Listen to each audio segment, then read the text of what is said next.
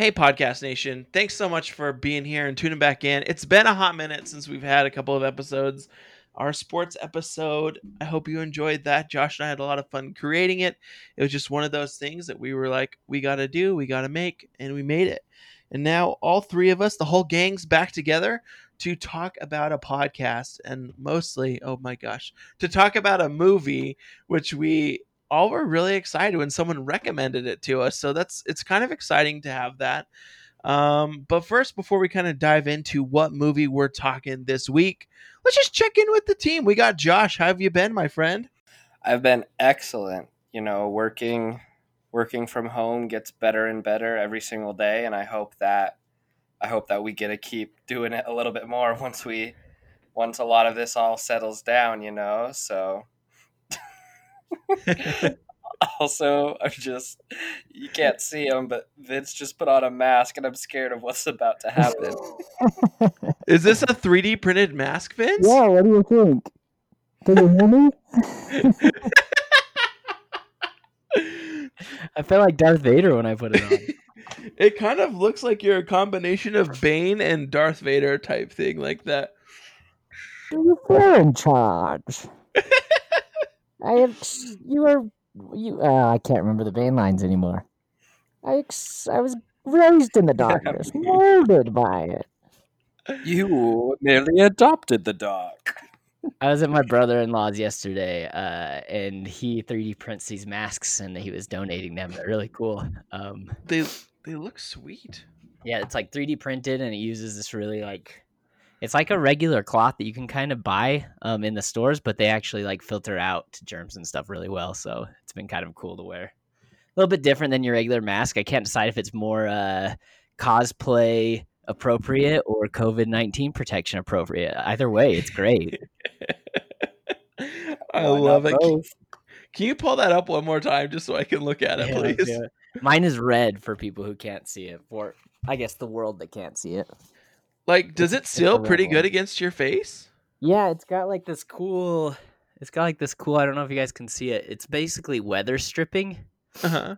And when you heat it up, um, you can heat it up and then put it to your face, and then it will like kind of mold to your face. So it's not perfect. I haven't heated it up yet, but it actually works really well. It's all like completely homemade. It's pretty cool.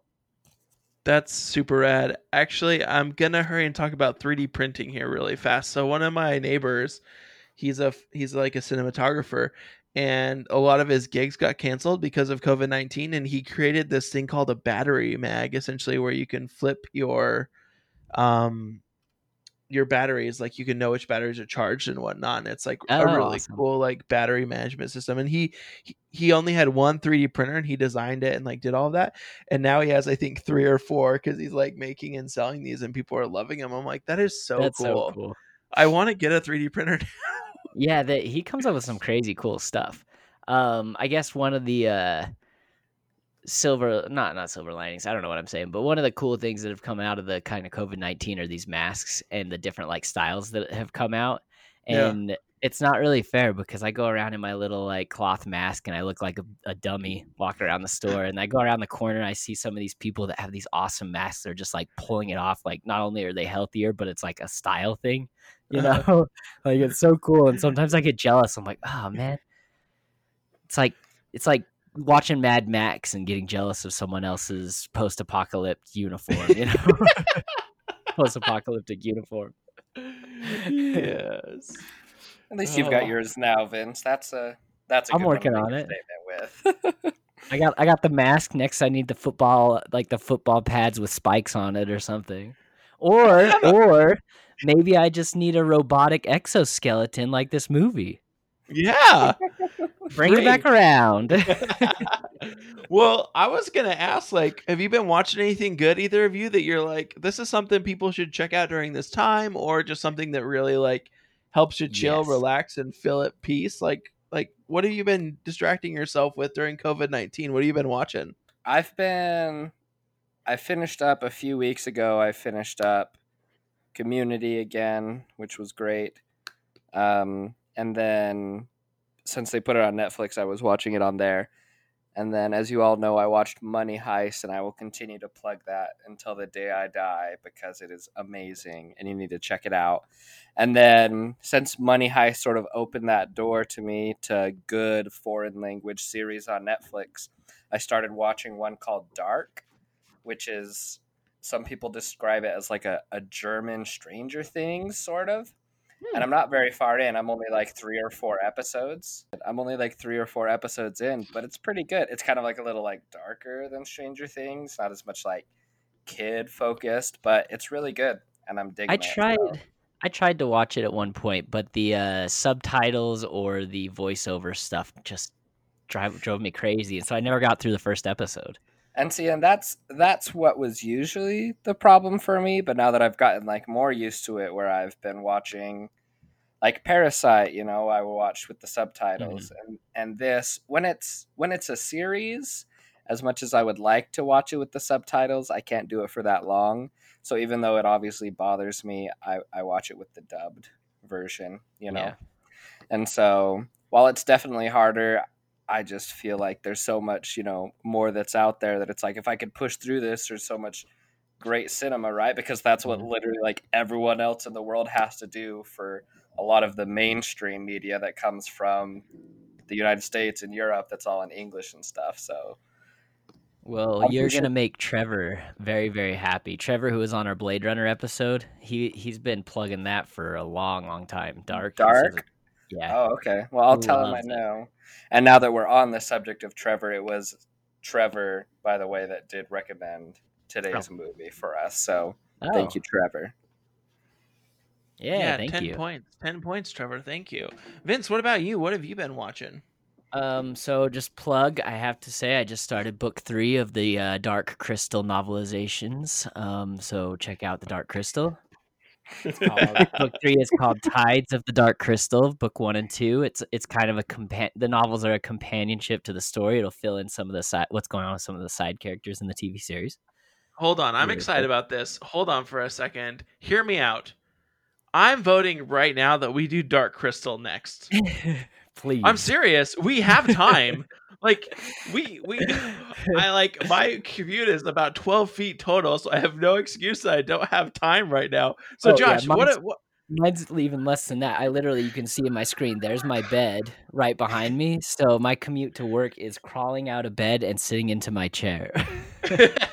Mine mine depends on the day. There are days where I I get out of bed and I come out into the living room and have it set up on my my my table out here. And there are days where I know I'm going to be tired the next day, so I plug in my computer next to my bed and I just wake up and put the computer on my lap and start working from there. yeah. so we'll discuss funny. that, but uh, you know, I am not opposed to the idea. Which which Dark Crystal, the Netflix series or the original movie? Are we talking The talking? original, right? I think the original movie is what we need to do. Like this is really what sparked Vince's love and interest in the Dark Crystal, right? And so that's why we need to talk about it. Like we've been giving Vince a hard enough time Plus, for this far long. of a time. time We should really sit down and have a conversation about it and say, okay, this is really how we felt about it. Instead of being like Muppets that are darker than normal Muppets. I don't know. All right, well, I'll, I'll contact Michael then, because if we're doing that, he he'll have my back on it. He's a newcomer to the series and watched the original and loved the original, so I need someone to have my back. so, but really, what I was going to say that was just a stupid plug, but um, I binged the TV show Dave on Hulu. Have you guys heard of that one yet? The one It's about little Little Dickies, Dicky. right? Yeah. I had never heard of Little Dicky before, um, but I'm currently living in my buddy's uh, basement apartment right now, and he was just like telling me everything about him, told me to watch the show. I watched the first episode, and then that next day during work, I listened to his entire album. Like I was listening to podcasts that he was doing interviews, binged his entire series. There's only one season right now on Hulu, but it's only like 10 episodes long. I loved it. And I have learned so much about this man who I never knew existed until about three weeks ago, who has been around since like 2014. And I just had no idea. Got his start on YouTube and then continued to f- uh, fund his album through like Kickstarter. And now he's just like doing like he's a great rapper and he's a great comedian and he got his start in marketing and now his TV show is so good and I recommend it to everybody that I see lately. Like it's funny, it's it's crude, so heads up on that, but it's funny and it's touching in moments and it's just a really really well done show. I was really impressed with it. Dude, I, I, I heard it just got renewed as well, like for a second season. I saw that he posted about it. So It better have. I knew nothing about Lil Dicky. I mean, I was gone out of the country like when he first became a thing. But then when I came back with some of my drumline buddies, they would always quote his song "Pillow Talk." The one Yeah. I am not kidding. That song is 10 minutes long, and I'm not kidding because of how much we listen to that. And a lot of the other album I know as well. I can literally quote all of Pillow Talk. Like that's how Yeah. much we listen to it. And that's like it's it's hilarious, but at the same time you listen to his rhythm, his rhymes, and just what he's saying as well. And you're like, dude, this dude's a rapper. He's rapping about silly stuff, but he's also a freaking genius. Like Mhm. This guy's amazing. So I definitely need to check that out. And I've been seeing ads for it everywhere. The other one that I've been seeing ads for that I watched that I also wanted to plug really quick because I don't know if I mentioned it before was Upload. Upload on Prime Video from Greg Daniels. Again, it's also only the first season right now. Very interesting take on the afterlife and very hilarious. Check it out. I've heard multiple people mention that show lately. I'll have to It's check it out too. Casey, what about you? I finally made it to episode 100 of Dragon Ball Z. Oh, good, good, good for you. It's just like, Listen- is, is that a good thing? no, no, listen. I told my wife about this the other day, but Dragon Ball Z, like when I was like I think it was like 11 to 13 was like on at 3:30 every afternoon, like Monday through Friday when I got home from school and I used to watch it with me and some of my buddies and I loved it. And I I think I watched it straight for like 3 years every day. Like I followed the series and I'm now pretty much to the point where I dropped off of it and so I'm kind of like I feel fulfilled in having watched these 100 episodes and it just reminded me of how great my childhood was. That was like the big extent of it. Like it was fun. Like there were some things where I was like, man, this is a really cheesy show at times, but at the same time, it was also kind of cool. Um, and then I'm rewatching Mad Men to get done before they take it off Netflix because I would be very sad if I didn't watch it just one more time under my Mhm. subscription belt. does how does Allie feel about all this Dragon Ball? Because literally all I I mean I know a little bit about Dragon Ball, but really all I know is a lot of screaming and just like superpowers and just like Kame Kame Kame I don't know, you know? And so is Allie like relieved that she doesn't have to hear anime screaming anymore? Well, like I, I don't know. I, I kind of like just listen to it slash watch it while I'm working right now. Like I do it that way instead of like doing it like where she can hear. But sometimes she Oh, comes back and I can tell like I'm like super hyped up about this like anime like from the mid '90s, and I'm just kind of like, yeah, this is amazing, and I'm just like, like getting excited. I can tell she's probably like, dude, take a chill pill. um, but yeah, I, I kind of told her I was like, I'm about finished the other day, and she was like, I'm happy for you, and so I was like, hopefully that was a sincere happiness and not more like super pumped for you to be off this stupid anime kick that you're on. But I was thinking also, there's another anime series that I watched around the same time called Gundam Wing. I'm like, I could rewatch that too. I don't know. So this movie was actually based on a speaking of anime and manga, this movie was actually based on a manga, which I had no idea until starting to do the research on the show. I was actually gonna bring it up because that was like the most fascinating thing about it. I was like, wait, really? This is based off of like manga? It was like, huh, that could be kind of cool to like look into, but I have never read manga, so I alas I can't say I'm interested in reading it. I haven't either, but between this and uh, our Alita episode, I'm kind of like intrigued, you know? Like I want to see where all these inspirations come from and give it maybe give it a try. I don't know. It could be fun to like download it on I don't know if it's on like the Comixology app or something if I could find an issue or two for a couple of bucks. It'd be fun to to read and kind of check out the differences between the novelization and the the actual film that we ended up with because I don't know how much like you guys went into the making of this film, but on the iTunes uh, movie that I purchased, the special features, they had a 40 minute making of Mhm. where they kind of talked a lot about the script of this movie and how it was far from completed when they started filming. And did you guys see any of this stuff? It's Uh-uh. it's fascinating. I only watched the like the deleted scenes or the extra scenes part of Uh-huh. it. Um, but I I'm actually curious, so I'm really excited. Nobody actually knows what movie this is yet. We've kind of just hinted about this Oh. movie.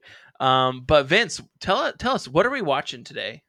We're watching. what are we talking All I need is kill. I mean, Edge of Tomorrow. I mean, uh, Live, die, what's repeat. Live, die, repeat. Whatever this was actually marketed as, I just thought it was Edge of Tomorrow, and then when I got on to like watch, I was like, "Live, die, repeat." What is this? I thought it was just a marketing promotion, and the world is confusing. Well, that's that's what I thought too, because I I saw this in theater, um, and it was known as Edge of Tomorrow, and so when it came out and everyone started saying "Live, Die, Repeat" and it's all over their like DVDs and everything, it got really confusing. But in I- IMDb, I found uh, in their trivia they actually have an explanation for it. Uh-huh. Um, they say that after the film's box office failure in the US, its marketing strategy was changed slightly for its DVD release. In this case, on the front of the video box, the film's tagline was emphasized heavily with the title Edge of Tomorrow in small text at the very bottom of the case. As a result of this packaging, it gives the illusion that the film's title is Live, Die, Repeat. Warner Bros. However, Warner Bros. maintained that the title of the film had not been changed and that Live, Die, Repeat was only a tagline. Um, again, this appears the the term "Live, Die, Repeat" appears on the front of Edge of Tomorrow, not just on the cover, but on the spine of the packaging and even on the discs themselves. Also, the rental company Redbox has the film listed under the L in the kiosk, and all and all online retailers have digital streaming versions titled "Live, Die, Live, Die, Repeat: colon Edge of Tomorrow." So it sounds like it was a marketing failure, and they decided to rebrand. But they're it kind of sounds like what happened with the Harley Quinn movie, in a way Yeah. Uh, where it's like Birds of Prey and the Fantabulous Emancipation of one one Harley Quinn or whatever, and they're like, well, no one could find the movie, so let's let's pivot a little bit and just say Harley Quinn, but it's still technically called this. I don't know, it was interesting. I feel like that just seems like a maybe a failure to have researched and found your niche audience. I don't know. That could just be me because I feel like when they have to redo that, it kind of takes away from the hype you build for the original movie and the original title also- it's built under, right? It's also confusing because you know, like you go look for a specific movie, and all of a sudden it's completely titled different. Yeah, I don't like that. What do you guys think of the name "All You Need Is Kill"? Well, wasn't that the name of like the original the manga, sort of right? anime Yeah. manga, Yeah. right? Uh, I think it's interesting. Like, I don't know if it would have really drawn a lot of people in. Like, but who knows? Maybe Edge of Tomorrow didn't either. All you need is kill. It's like all you need is love, but it's kill. I don't know if it represents the movie very well, but it'd be interesting enough to probably get some people. But you know, who yeah, like when when I heard the title, I was like, "That's kind of weird," but I want to know what that is. exactly. And I never I never thought thought that with Edge of Tomorrow. Yeah, and the I li- think live, die, repeat also is something that would be interesting. It would draw me in. Edge of Mhm. Tomorrow, you're literally just like, I have no clue what this is about or what's gonna happen. Mhm. Yeah, same. I just like I remember like seeing the idea of it and watching a little bit and being like, this is kind of rad. Um, and knowing that Tom Cruise was in it, like I'm a sucker for pretty much anything Tom Cruise does because that guy is just a maniac to watch. He does all his own stunts most of the for the most part, and he just does a lot of like he's just like people for some reason like to watch him do stuff. I don't know if it's because he looks like he could be everyone's Uncle Sal. I don't know. Uncle Tom. I don't know, but he just kind of like he looks the part of okay, like this guy's familiar. He looks friendly. He he looks like in ways he he doesn't look like this amazing superhuman. He just looks like a regular guy who does amazing things. And I think that makes him very relatable in my opinion.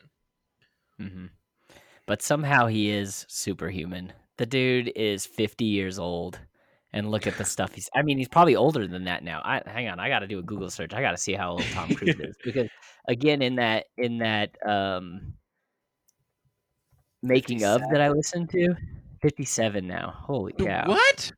Yeah, and look at him. Like he looks like he's forty, He and looks the like dude's in better shape than most people.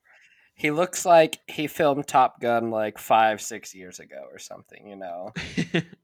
Yeah.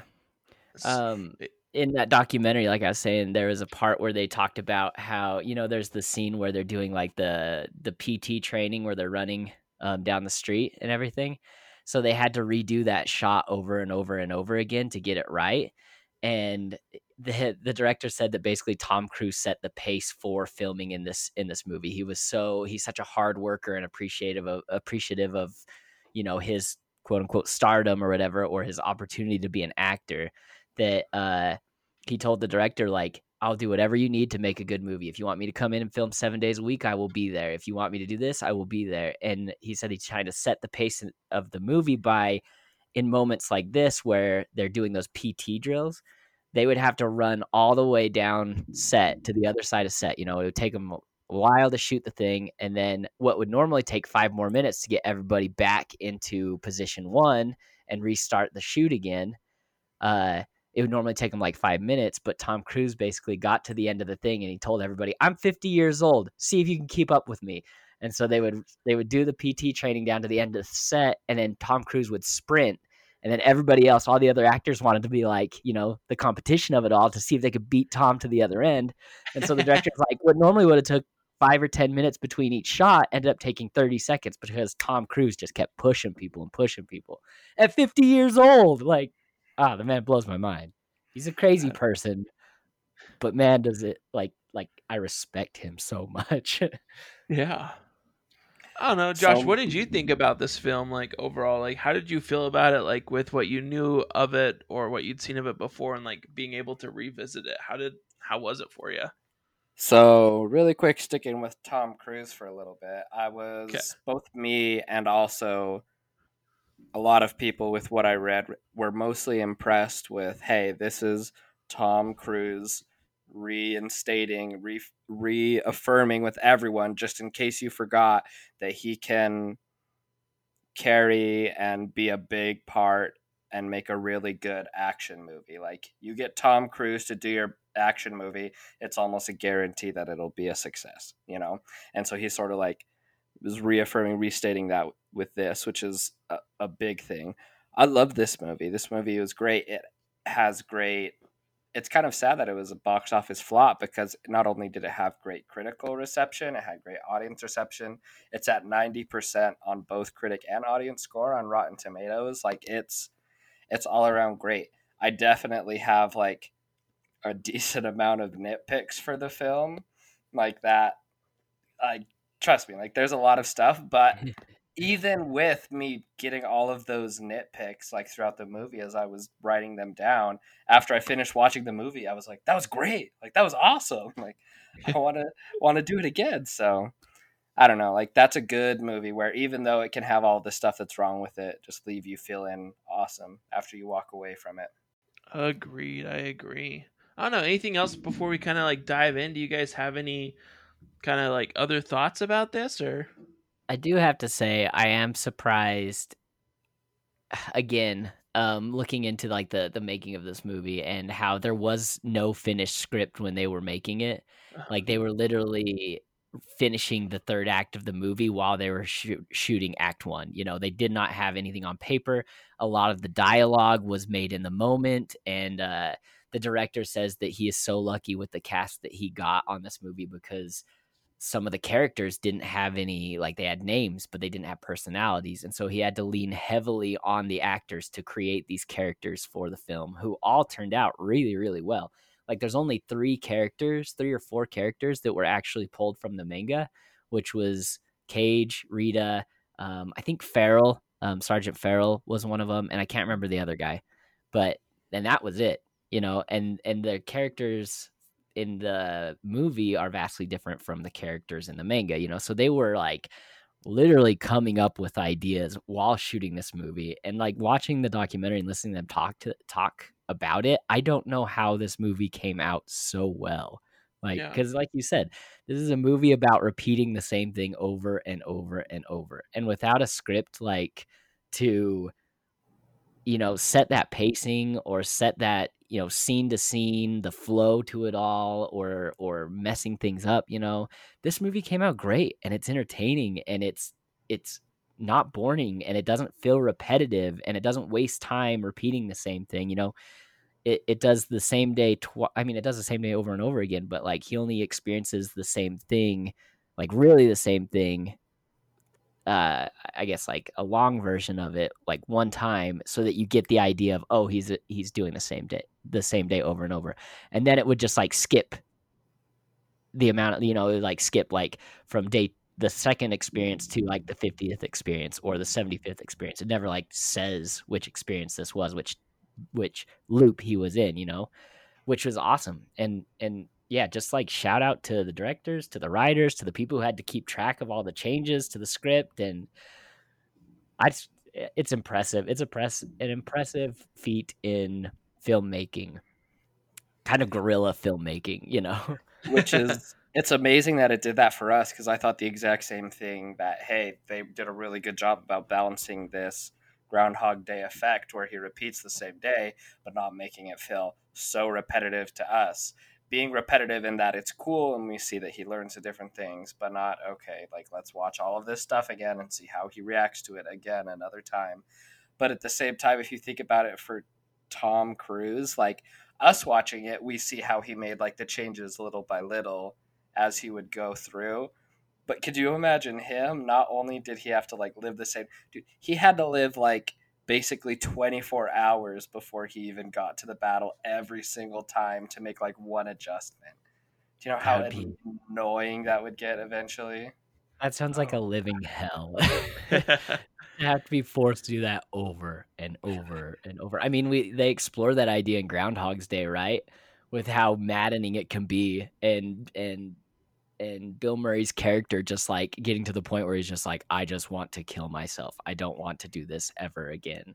Like I can't imagine how. I mean, I've played video games, and I, you know, that's this is the whole idea of this movie is like getting getting good at a video game and doing the same thing over and over and over again until you can perfect it. Right? I can't do that. Once I if like I can push myself to a point, but once I like realize that I'm not gonna I'm not gonna waste any more time to try to get this absolutely perfect, and that's in this video game. Can you imagine that being your life, trying to get one day perfect over and over and over again? I don't know. It's Mm. crazy. I, I don't even play video games and so it's like i like lose like i like to cook right which in, in essence you're like when you're trying to perfect certain things like you do them on repeat until you get them right try eggs benedict try poaching an egg like stuff like that that you're like i gotta get this right. But i can't imagine like after watching this this film and just seeing how like there were times where he was like nope nope nope nope nope stop nope enough and every time he's just like jolted into that reality and that new moment and it's like that would suck so bad. I would have given up a long time before he did. I would have just like because at one point in this he actually like deserts right? Like he just bails and like and we don't know if he did that very often but like it shows him just kind of like being like screw it not doing it i'm running away. And he gets to like a bar and then he just like goes out and he's like oh well still i'm dead doesn't matter. And it's Mhm. just kind of like that would that kind of sucks. I don't know. And how crappy is that? That not only do you have to repeat this day over and over and over again, but you literally have to die over and over and over again and feel like I assume he feels pain in this whole thing. I mean, at least the moments where he's like breaking his leg or, or his back or whatever, you know, he's feeling the pain of dying over and over and over again. I know it doesn't focus on it in the movie, but it's just like this man is in a living hell, a loop of just the worst circumstance. Do you think he would start to grow kind of numb to it though at the same time know. or I don't know. And I also had the thought of how lucky is it that he stayed in shape before he got stuck in the loop? Because could you imagine if this was like that Kimmel character who got the blood on him? that guy could barely keep up in PT, you know, let alone he, he would have to, it would be tough. I don't know. Maybe those suits help. Sorry, we can get into the. We should we should probably throw out the official spoilers warning. We've already done a couple here and there, but official spoilers Well, spoilers ahead. And I- I've got the kind of movie information too that we haven't gone over yet too. If you want to go over that. yeah, pull that Drop on up, Vince. Okay, so real quick, this movie is directed by Doug Liman, written by Christopher McQuarrie, Jez Butterworth, John and John Henry Butterworth. It's based on the ma- manga All You Need Is Kill. Um, it was released June 6, 2014, and the movie actually takes place in 2020. So, coincidence? How do you know that? Yeah, IMDb. It was listed on Oh. IMDb. Okay, because I knew that like when it was doing those those things at the beginning, maybe a date flashed by, but it was just like it just said London, you know, it didn't say anything Yeah. else. So I was wondering when it is. So I guess that's what our, our summer is gonna look like, guys. yeah, Whew. just a matter of time till those mimics show up. Stoked. Gotta find the Omega or whatever. At this point, I wouldn't be surprised the way 2020 is going. Um, the budget for the movie it was 178 million dollars, and according to IMDb, IMDb, it grossed around 370 million dollars. So they say it was a flop, but it, it made double its money back. I mean, you think like for a Tom Cruise action movie, you think it's gonna make more than that, which is probably why it was a flop per se. You know, Yeah, yeah. Does That's Tom true. Cruise have billion dollar movies? I don't know. That's a good question. That's I'm I'm gonna about to look look it up. I would, I would get, I, I would guess Mission Impossible, but I don't know. uh, maybe not billion, but at least like the high millions. You know, Yeah. because there's like forty something movies that have crossed the billion dollar threshold. Only that many, so Well, while you look that up, Casey, I'll go through. We already talked about this a little bit, but the Rotten Tomatoes score is uh, both critics and audiences audiences gave it ninety percent. IMDb gave it a seven point nine, and I do have some casting considerations that I found. Did you find that information, Casey? Did he? I'm ever still loading it up right here. So, um, first off, I got to shout out the Game of Thrones cameos in this movie. Did you guys catch them? There's two Game so. of Thrones characters in this. Uh, I just finished rewatching the Game of Thrones series series like a month ago, so all these guys are still pretty fresh on my mind. Who is Um, it? So the first one is the actor's name is Noah Taylor. He plays Dr. Carter in the movie, the the crazy engineer guy who gets demoted to a mechanic. Yeah. uh-huh. That that's the dude who cuts off Jaime Lannister's hand. Um, ah, I can't remember his name in the show, but He's a that's he Tully. is. Is he a Tully? Yeah, pretty sure. No. Uh, I think he's with the uh the torturer guys, whatever Ramses, the Boltons. I think he's with the Bolton family. I don't know. Um, I don't know his last name, but he's a part of the Bolton house. Anyway, and then the second one, the guy who plays Kimmel, um, his name is Tony Way. He came on stage on on on the show, and I was just like, this guy looks so familiar. Why can I not place him? You guys remember who he is on Game of Thrones? He doesn't have a big role. the second you said it, he like looks familiar now, even though it wasn't when I watched the movie. Mhm. I don't know. He plays the drunk guy who Joffrey. Uh, he shows up drunk to the tournament, and Joffrey tries to kill him, and Sansa convinces him not to. And then he's the one who saves Sansa by taking her to the boat or whatever. Right. Do you remember? Do you remember that the like drunk I guy who she do. saves? Yep. So Yes. wow. Uh, sorry people if uh you haven't watched Game of Thrones, but there's a bunch of spoilers for you. So it doesn't look like I can find any of Tom Cruise's movies where they were billion dollar films, but his movies, like him as a leading actor, is like over three billion. Um, is what those films have made. So that's kind of cool. Okay. Cool. Okay, so casting considerations. Um, there was only one person that I found for c- being considered for Rita. Um, Uh-huh. Tom Cruise actually recommended Emily Blunt for the role, and so she, of course, got it. But uh, the lady's name is Berenice Bejo, I think is how you say her name. Um, I hadn't heard of her before, but she was in The Artist, The Past, A Knight's Tale, um, and a bunch of other things that I've never heard of before.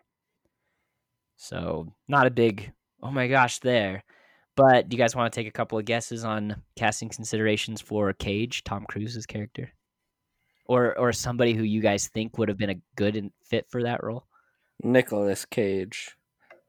Not, just because not really, just because his name is Cage. I don't know. I'm just thinking other like big like Hollywood actors. You know, like Mhm. Um, I think Tom Hardy would be good. Oh, he would have been good. Tom Hardy would be good in anything. Ryan Gosling. Oh, you nailed it. Ryan Gosling is one of the Yes! considerations. Wait, really? Oh. Yeah, that he was considered as for Cage, and there was one other one. One other one. Can you guess who he is? Matthew Nice McConaughey. call, Josh. Thank No, you. not Matthew McConaughey. Oh, The other consideration was Brad Pitt. So they really did want a big name dude. Yeah. All right, all right, all right. Brad Pitt would have been great. it's not even his line.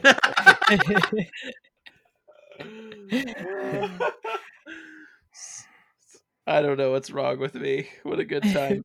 um, I would have loved this actually with Ryan Gosling. To be super honest with you, like I love Tom Cruise. I just after seeing Ryan Gosling as as K in um Blade Runner. Blade Runner, I think that like kind of solidifies his place, like even more so in like a quality. Quality like- dystopian action film. Yeah, that's a great way to put it. That's what I want.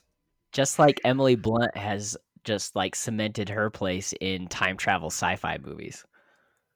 She is in Looper, which is a time travel sci-fi movie. She's She's in in Edge of Tomorrow. Of course she is in Looper. I forgot. She's the mom of the kid. I can't remember the kid's Oh kid's yeah, Duh, my bad. I was like, what? name.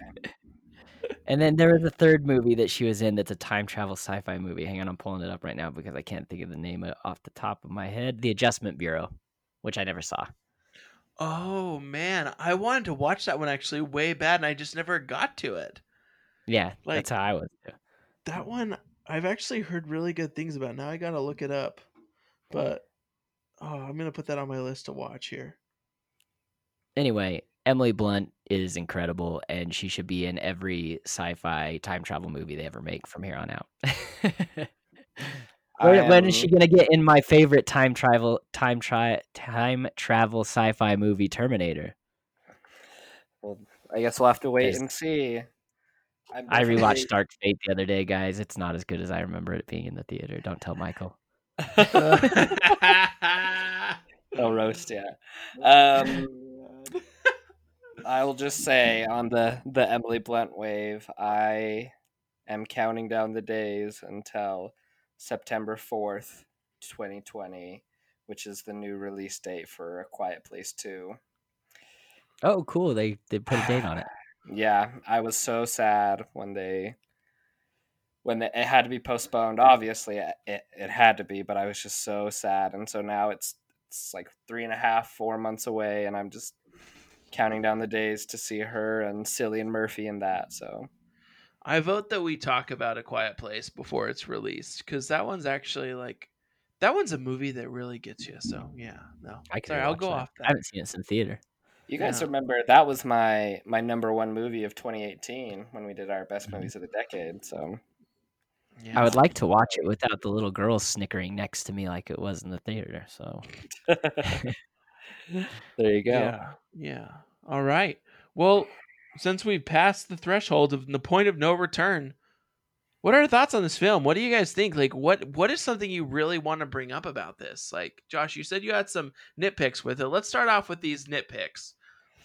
Oof, starting off with nitpicks. Like I said, I had a lot of nitpicks for it, and a lot of it was honestly just, even though it ended up being sort of like a fresh, good action movie, so much of this movie was just classic action movie tropes and like normal, regular stuff that you find in like every single action movie ever. And I was like, why are we doing this? Number one, the aliens that are invading Earth are a hive mind, and you can destroy it by destroying one thing that controls all of them. I hate that. It's not that I hate it, but it's like it's the same in like every single movie. These aliens are unstoppable, but if you get to the one thing that controls all of them, you can dismantle all of them at once. And it's just like, okay, I'm not gonna lie, that one was actually pretty bad.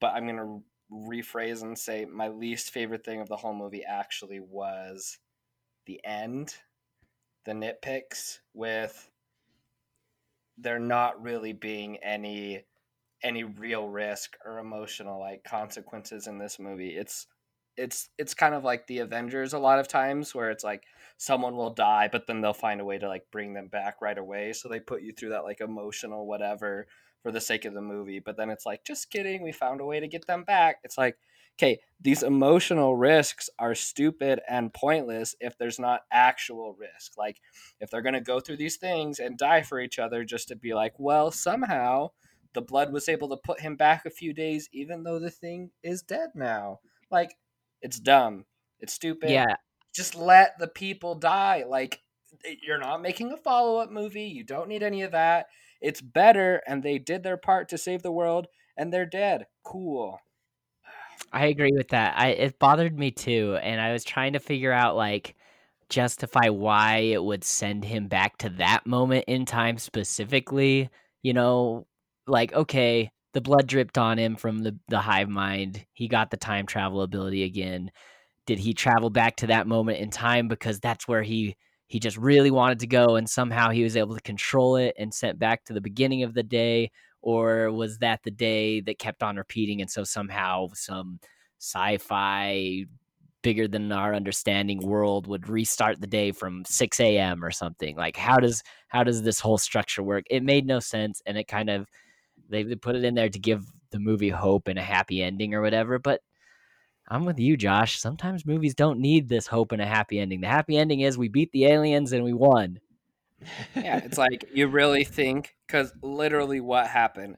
This alien race is just completely demolishing the human race for five years and then suddenly because this guy got alien blood on him and they were able to make a plan and do it they were able to not just avoid like a ginormous massacre but because of him going back in time not a single person died from this whole thing that Mhm. happened with him going to the future so not only was it like oh yeah like they saved the world no one died from that final And it doesn't- like people are supposed to and it doesn't make sense either. Like, if the day got started over, then shouldn't the monsters be Be back to life again? Like, it just, it doesn't.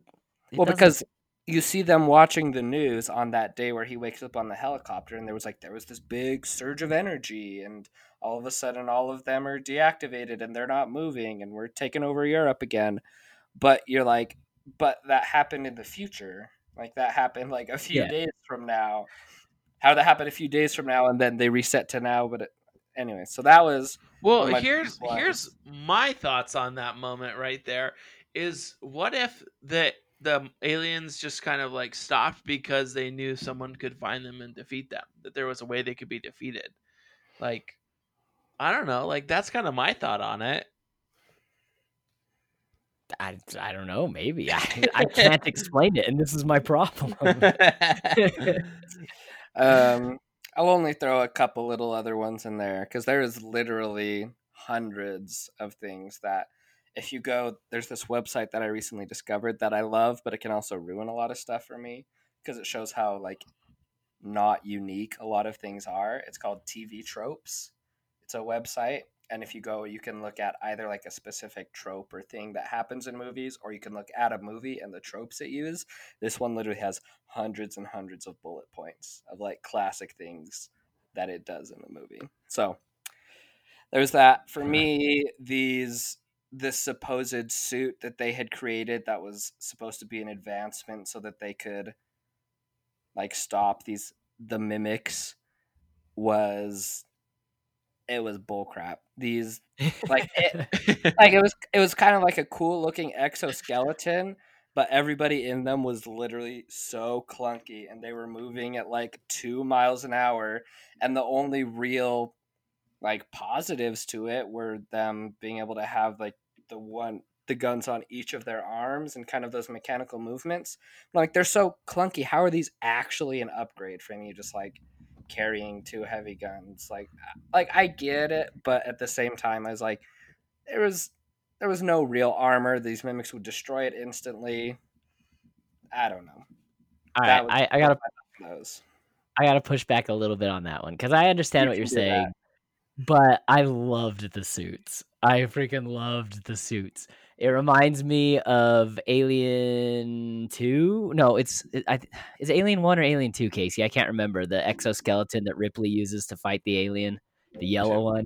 It's Two. two, right? Yeah. It reminds me of that, and there there actually are a lot of like homages to those past 80s action movies like Terminator and Alien in this movie. Um, for example, the gunfire, the noise that the guns make is the same gun from Alien 2 or the same noise from Alien 2. Little things like that that like switch that flip that switch in my brain, that nostalgia switch. I'm just like, I freaking love this, you know? and and the whole idea between the suits i agree we don't really get to see a lot of it but the whole idea of the suits is like these mimics are so fast and they can do all these things and so the suits are supposed to give them like extra strength and extra speed and extra whatever you know But- I would agree with the extra strength, extra speed. It was like their speed decreased by like seventy percent by putting until on. they didn't it was weird it was like when they were walking it was like clunky and heavy and like hard to move and then all of a sudden tom cruise would be like sprinting doing his tom cruise sprint and Oh, just yeah. like flying across the battlefield running like kind of sideways on that circle, shooting the the mimic that was supposed to get those people in that crater. Mhm. Yeah, so Um, but I have to defend it because the reason it feels so like heavy and clunky is, and this is again in that documentary, the 40 minute documentary about the making of, they were actually made and they were big and heavy and clunky.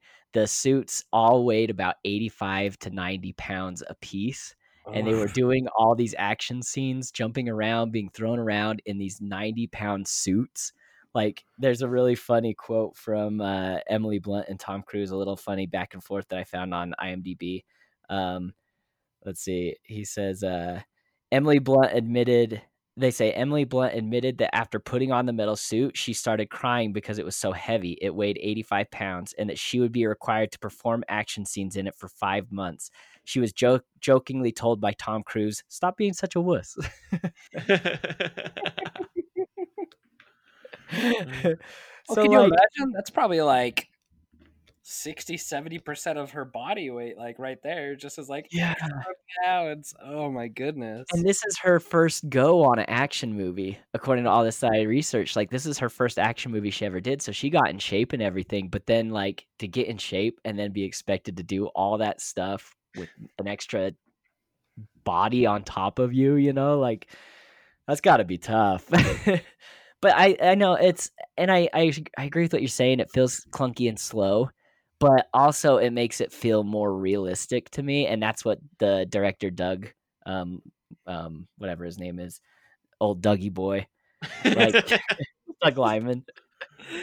Like that's what he was going for. Is he like he talks a lot in the documentary about how in his movies he loves realism and he loves actually building sets and he loves actually making these devices instead of relying on CGI because he says it makes he believes it makes for a better, more realistic movie, which I 100% agree with him on. I am right there with him on everything he says with that kind of stuff. You guys know this from like my Terminator episodes and my Dark Knight episode. Like, like CGI is cool, but nothing beats practical effects. And the suits are heavy and clunky, and you can tell when, especially when like Tom Cruise is walking around in it for the first time in the movie, he's like kind of hunched over, and it looks like he's really having a hard time, which would make sense because it's his first time in the suit. But I don't know it's worth it to me for that realism. I I loved the suits. I love the nostalgia of it all. I love the 80s sci-fi feel to it. It's just great. and I I definitely respect that that part of it as well.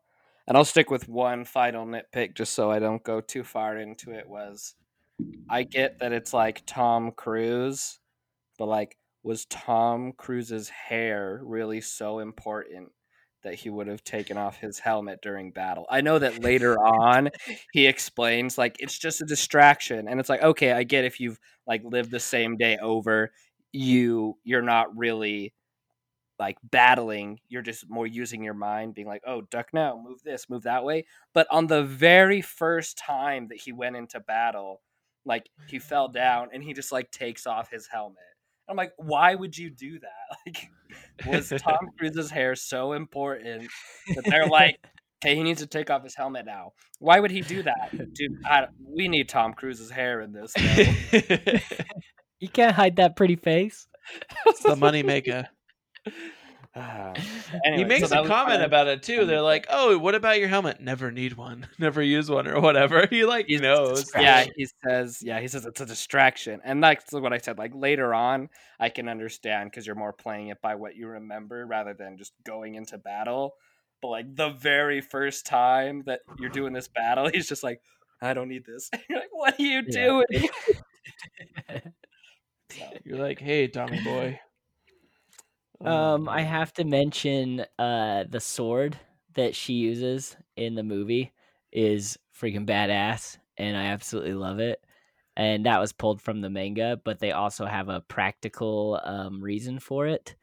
Um apparently in the manga when Rita was doing the Battle of Verdun and trying to get that right over and over and over again, uh, she kept on running out of bullets, or the suit would run out of batteries, or that kind of stuff. And so the sword was a more practical, practical killing thing, uh, killing device because a sword never. She says something like, "A sword will never lock up. A sword will never have problems. A sword will never run out of bullets." And so that's why she, in her, um, loop, her timeline loop that she had to do over and over again, the way that she achieved it was kind of abandoning these modern technologies and going back to the basics and using that freaking awesome sword.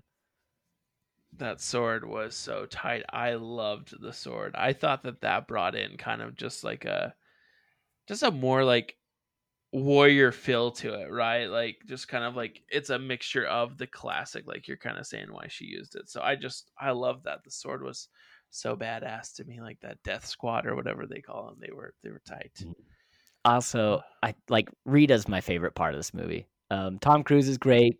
Tom Cruise is cool, but like Rita's Rita's the best, and I would love a prequel showing the Battle of Verdun. You know, seeing what she was capable of when she had the loop, because she is the better soldier. Like she's the one who taught taught teaches Cage everything he knows. You know, and and uh, her her nicknames are freaking awesome. You know, what was it? The like the Full Metal Bitch and. Um, what was the other one? The the hero of yeah, that's what it is. The Angel of Verdun. Like Yeah. Rita's so cool. I love her. She's a baller. I loved her parts. I don't Do you guys have any any nitpicks before we we move forward and maybe talk about because nitpicks, like I said, definitely have a lot of. But then even after all these nit nitpicks, I was like, this movie's freaking awesome. So we could get the nitpicks out of the way now, and then be why was this movie so freaking awesome? I'm not gonna lie to you. I do not have any nitpicks of this movie because I just enjoyed it so much. I, this is where my my simple mind comes in, where I'm like, I just enjoyed this movie. Like, I'm excited to talk about what I liked about it. So I don't know, Vince. Do you have any nitpicks? Uh, I think just that ending. I think I'm with you. I think the ending kind of ir- irked me wrong. Um, other than that, no. I also thought don't it was so. sorry, like I know I said I was done with nitpicks, and this isn't really a nitpick. More like I rolled my eyes really hard when after it's all over, he goes and he finds her again on the floor. And she's like, What do you want? So it's just like normal. And then it cuts to the credits, and the song is, I want to know if you can love me again. I was just like, Oh my goodness. it? I didn't even Yeah. notice. I was like, Oh my gosh. It's like so, so cheesy and stuff. But anyway, that's it. So tell us some of the stuff you love, Casey. Dude, I I love the idea of some sort of mechanized suit for people, right? Like we've kind of talked about this in other like films we've talked about, but like think about it, like we've been introduced to the idea that getting some sort of exoskeleton is a good thing, right? Lobsters and crabs have it, and then in humanity, right? Like we've seen like advancements in sci-fi films for years, and then like in the past like decade of really like since like I've really got interested in film and like looking at it more like Iron Man we see in the the first Iron Man right where they create the suits and they kind of and then in Iron Man 2 where the the competitor tries to create suits and is killing off people and they're not working out right. And then in the Matrix right In the final the final is it Matrix 3 I think where he's actually like the final Mhm. stand down in Zion is like he's wearing one of these suits. And so to me like the fact that like first off Tom Cruise's character just gets like, "Oh, hey, you're a marketing guy. Psych, you're now under our control, and we're gonna make you go to war to test out these suits that you've been toting so much and trying to make people believe." That's freaking tight. Two, he gets in the suit, clumsy. Then he learns all these freaking moves. He just kind of gets so good, and he's just like, "Oh yeah, I need all this extra tech inside of my suit, and extra battery, yada yada yada." And it's just like, I loved the suit aspect of it. Like that got me kind of excited for this whole film was having that extra strength and the extra ability to just fight like a machine, like just going for it. I don't know. I Like, that- also like That was it. I also liked how the suits were also like very tailored to the different characters. Like uh, J Company, all of them have very specific personalities, like we are talking about, and all of their suits are very like tailored to those personalities. Like again, I keep talking about. Um, uh, I just forgot his name, but the guy who's in Game of Thrones, uh, K- K- it starts with a K. I can't remember his name off the top of my head right now. But like, his suit, uh, it wasn't Skinner. It was um. Oh, hang on. I'll look it up, right Kimmel. It's Kimmel. Like balls out Kimmel. Yeah, the balls out guy. He goes in with nothing but a jock strap on, and he's got a teddy bear duct taped to the front of his uh, his armor, and it's more of this like bulky tank armor instead of opposed to like Tom Cruise's, who is more of a like light agile armor. And then you've got the guy who straps like a, a mine to his chest, and like everybody has like it's again like a video game. You know, you got the you got the guys who make the push out front, the big tank characters, and then you have like the sniper characters who are more agile, and then you have like the the attackers. They're kind of that mid range guy. I thought it was really cool detail that they played for each one of these characters to make their unique, make the characters unique, but also, you know, their suits Suits. unique to them. I loved just wanting to mention real quick one of my favorite scenes of the entire movie was the first time they fall from the plane because they sort of did it as like the one shot and also making sure that the sound reflected like where the camera was for that scene. So you know when he would go by the camera really close you would hear him yell really loud and then when he Mhm. would go away. And so they just did that sort of as the one shot falling from the sky to the ground. I thought that was a really cool, really cool shot. Definitely one of my favorites of the movie because you had all this destruction going around because the mimics knew that they were coming, and, and so like you had all of this stuff happening around them, but it was just a very cool shot. I, I'll probably need to check out one of those making of things to see if I can see how they did that shot because it was very, very cool. Mm-hmm. What did you think about Bill Paxton's part as like the commander? Like I was so psyched to see him. Like he was just like that that opening monologue essentially where like Tom Cruise and Bill Paxton kind of interact, right? I loved that because it was just like I haven't seen this guy in a movie in a while and he did so good. Oh, I loved Bill Paxton in this. I love his character. Just this a hole of a friggin' drill sergeant, you know, who's just like borderline crazy, I think, and some of the things that he says, and just like his like respect for war, and like you're you're about to be baptized by fire, and he's got that awesome accent that kind of goes with it, and Are you Again- an American? No, I'm from Kentucky. yeah. yes. like this is the type of movie he was made for. Um, he's in Terminator One. He's in Aliens. He has that amazing line in Alien Two. You know, that's just like "Game over, man! Game over." He's just so such a unique, unique actor.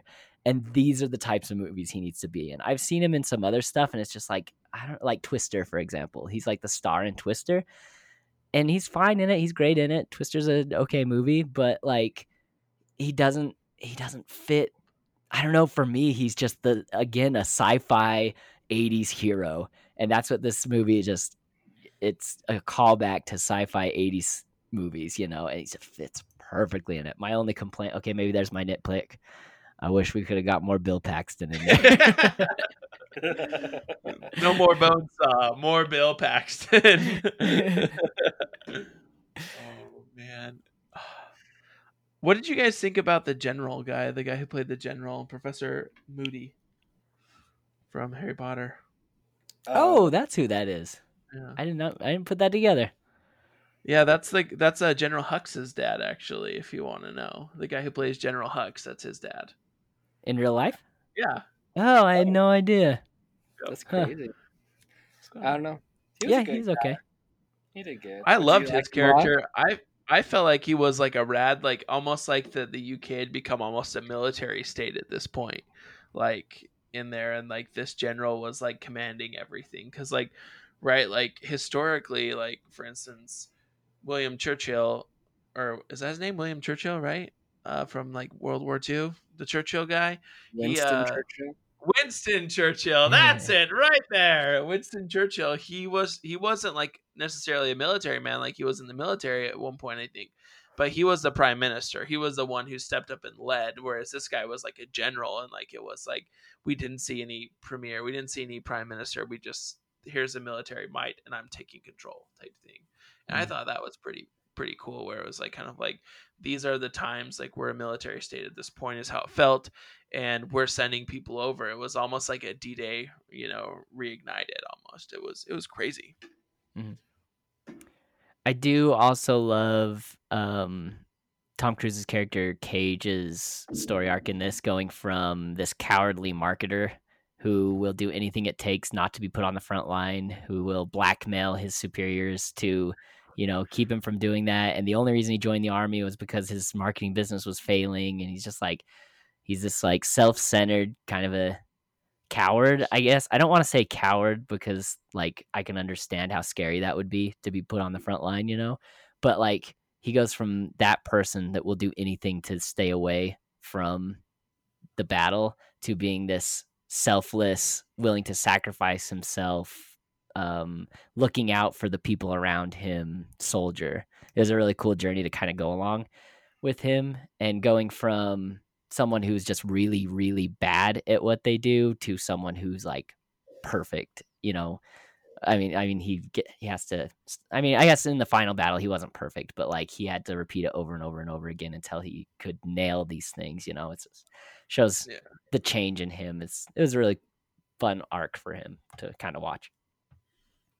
I agree i think that's what's kind of fun and like i i'm going back to this that you've already talked about vince like when you're playing a video game or like you're doing something and you're you have to get better at it and it's just a practice practice practice until you actually are able to do it and i loved that. I know that i maybe people didn't like that very much i don't know i haven't read very many other folks reviews of it but i like the idea that he just wasn't immediately good at it and we don't necessarily know how long till he was good at what he needed to do because you see like right at the beginning he's trying to save like the guy who goes balls out um he's trying to save him and he gets hit by the flying the, the crashing helicopter after the drop and like all these different things happen and he dies trying to be a good teammate essentially and trying to figure out how to save everyone but in the end kind of like i love the the final line where emily blunt's character just says you know only one of us or neither of us is getting out of this alive essentially recognizing that there are times when when we have to make a sacrifice and we have to some people will unfortunately have to die. And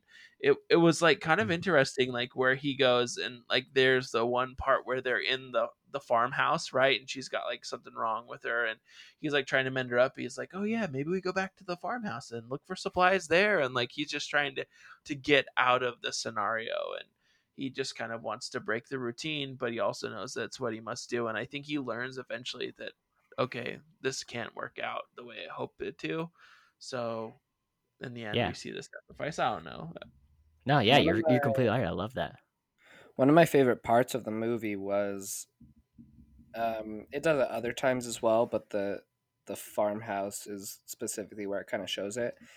It it gives you a little bit of perspective of the movie from Emily Blunt's view, where it's her first time running through things, even though it might be Tom Cruise's like a hundredth.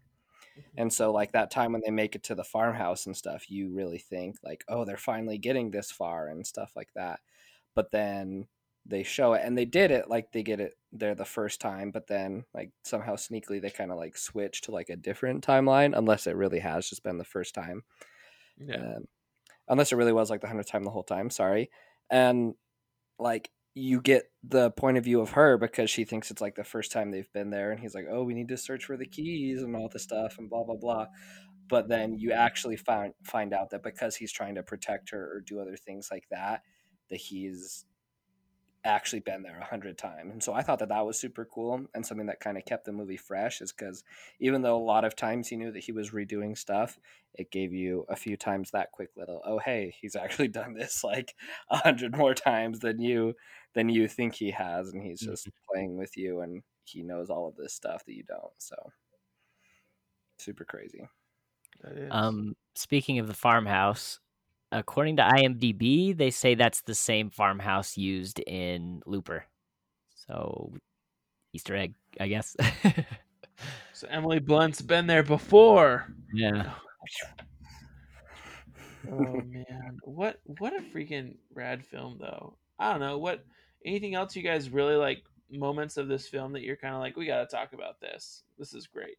Yeah, I just got to shout out the action sequences are really, really well done. Um, and that's got to be something that's so hard to plan for. Again, like I said, with an unfinished script, like to come up with these ideas or, shoot this movie in a way that just the it looks really cool, and the aliens are very are very unique, you know, and the way things move and the way it's shot and the way I don't know. It's just the action sequences are sequences are really cool. The helicopter falling through the the house um, was something that they specifically talked about in that documentary, saying that like the director of the action scenes was like, I haven't seen that in a movie. Let's do that kind of a thing. Instead of like having the alien climb up and attack him in the air, let's have the the helicopter fall through the building and Cage have to run away from it, you know? And so it's just like shout out to the people who have to plan out how a shot will look without actually having something in there. That's a that's a skill on its own, you know. It's pretty it's pretty cool. I actually this is something I haven't wanted to bring up though was that I haven't it's not that I haven't wanted to, it's just I haven't brought up yet is you brought this up. The aliens were so unique in this. Like they were like metallic but flesh like they were like a hybrid of the two and so it's like they were kind of like they too were augmented by these suits almost. I don't know. I thought that that was super slick. I, I don't and the know. way the way they move and stuff how they just kind of like roll around so and fast too and they're just like i wanted like to know why you guys think they were called mimics I just assumed that's what they were called in the manga, and so I just went with it because I couldn't figure it out either. I thought that too. Because it's not like, and I get that they have like a hive mind, and so I could see a lot of them doing the same thing, but it really didn't oh. appear that way. You know, the only time where you really saw a lot of them like being symmetrical to each other was when they were coming down the river in London. Yeah, when Tom yeah, Cruise. I don't know. So I don't know, something to think about, food for thought. Maybe if someone listening knows a little bit more about that, hit us up and and let us know why the aliens were called mimics. um, maybe if you guys want to talk a little bit about the final the final fight scene in the final battle, right, where they go into the to the flooded crazy Louvre in Paris and and the stakes are higher now because since he got the transfusion, they went from having as many tries as possible to just one shot to make it all work and and they do it somehow. I'm glad that they did take away the power because, you know, like you said there's no you talked about there being no consequences at the end of the movie and this gave this gave that scene taking away the power gave that final act some threat, I guess because throughout the whole thing the fun of the movie is just to see how he does this stuff over and over and over again even though because he can't die so it's just fun to see how he's like learning. And then the final action sequence it's like okay now there's actually a little bit of a a threat here. This this could be the the end there of it we could i do love how the alien tricked him into coming to that dam because it wanted its power back and it knew that someone was using it like that was a really cool idea that it, like used his visions and did the same thing to Rita to in in Verdun, you know, to get the power back. Um, I thought that was a really cool idea how the monster like knew what to or the alien knew what to do, knew not to kill him, knew it needed the blood. Um, and what a crappy way to die in that scene, drowning. Ugh, ugh, would be the worst. That's not on my list of ways to die. like just being honest, like that that seems like it sucks so bad. Um I don't know. I that was a cool part about that. It was just like it had actually weight and value and it was like who are we going to get who's going to be willing to come with us you know on this and he's like oh well choose my team and he like does all these moves because he knows them so well and they're kind of like what the heck like but in the end like they're repurposing like the the helicopter into like like a ground moving vehicle ski. and yeah i was- loved that It was funny in the in the documentary. They're talking like they're talking about the third act while they're shooting the first couple acts, you know. And the director says um, at one moment, just just put in the script that he'll be in some sort of vehicle, and then we'll figure it out when we get there. Well, that's We'll shoot it as of if he's- vehicle, I guess. yeah, we'll shoot it as if he's in some type of vehicle, and we'll figure out what kind of vehicle that is later. Yeah, it's like what? Oh, shoot. Also like are these these what do you call them drone like helicopters a real thing or is this just what everyone hopes the future will look like that's my question Yeah, I mean, I can. It kind of reminded me of drones nowadays. You know what drones look like? Like Yeah. uh, the DJI drones with the four different helicopter stuff. I don't know. yeah a that, cool that idea of what it really cool i'm not gonna lie that's why i'm kind of like is that a real thing because that is super tight in my opinion so Mhm. So I guess if I like had my some final thoughts on the movie is this movie is great. It would be elevated to excellent had they, you know, actually stuck with the real stakes that they created in the final Yeah. act. Because like I said, they Yeah. took away their power to redo everything, making the stakes real. The stakes are real. People die, but they save the world. And then they're like, just kidding. He gets the power back and comes back to life. Duh. And it's like, I don't know. For me, just like that would have pushed it to like a next level. Really, really top. Like it's our. I would say this is top tier action, cool movie. I would say that would just push it to almost like an elite level if we mm-hmm. really had those stakes at the end and just just a couple things. Overall, I love this movie. Super excellent. Tom Cruise, Emily Blunt, just freaking knocking it out of the park. Very cool. A lot of original ideas, but also a lot of stuff that felt very familiar, which can be a- both a good and a bad thing. So yeah.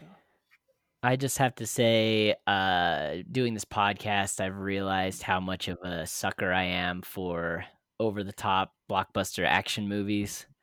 Um, I really am. Like, I get more excited and I enjoy these movies so much. And like, I love the- the smaller indie films and stuff too, but there's just something about a really fun over the top action movie. Uh, and this is one of them. And so, if you're into those types of movies, like, it's fun. It's a really good time. Just sit back and just turn your brain off and enjoy. Um, you don't have to think about it too much. It's got a lot of nostalgia, nostalgic feel to it. If you're my age, you know, early 30s and grew up on those old 80s action sci-fi movies, um, I would recommend it to the you know people who are into that. I do just want to again mention I have a I just want to do a good guy Tom Cruise section. It's kind of my same thing as like good guy Keanu, you know, because Tom Cruise, you know, he's he seems like a cool, genuine guy. He, I hear crazy stories about him, you know, being kind of over the top personality, but like mm. I found these facts on IMDb of stuff that he did for on this movie. Like for example, one of the one of the things it said is that Tom Cruise said multiple times that he made this film for the audience and he makes his movies for the audience you know he he wants to set an expectation on his movies so the audience is happy and he will go out of his way do his own stunts. Just like Keanu preps you know does all the physical work. He's 57 years old and he's still just like freaking ripped and just better shape than I'll ever be. Um he Same, there's though. another thing they did. Tom cruise began pre pre excuse me tom cruise began pre-production on the film july 20th of 2012 less than a week after wrapping his film oblivion. So he just like turns stuff around and goes to the next one. And then the another thing- great film. I just have to say that. Another great tom cruise film And then the coolest thing that he did, um, it says that Tom Cruise spent over a hundred thousand dollars on a lavish wrap party for the cast and crew, which he did not even attend himself as he was busy finishing his scenes for the movies. Like, how cool is that? You know, like just guy good guy, Tom. Tom Cruise, and watching that making of, he just like sets this like elevated, just happy, hardworking environment on set, you know, and just I don't know. This is just all based of based off the little research or whatever or watching that I did on this specific movies. I don't know about him as you know as a human being as a whole.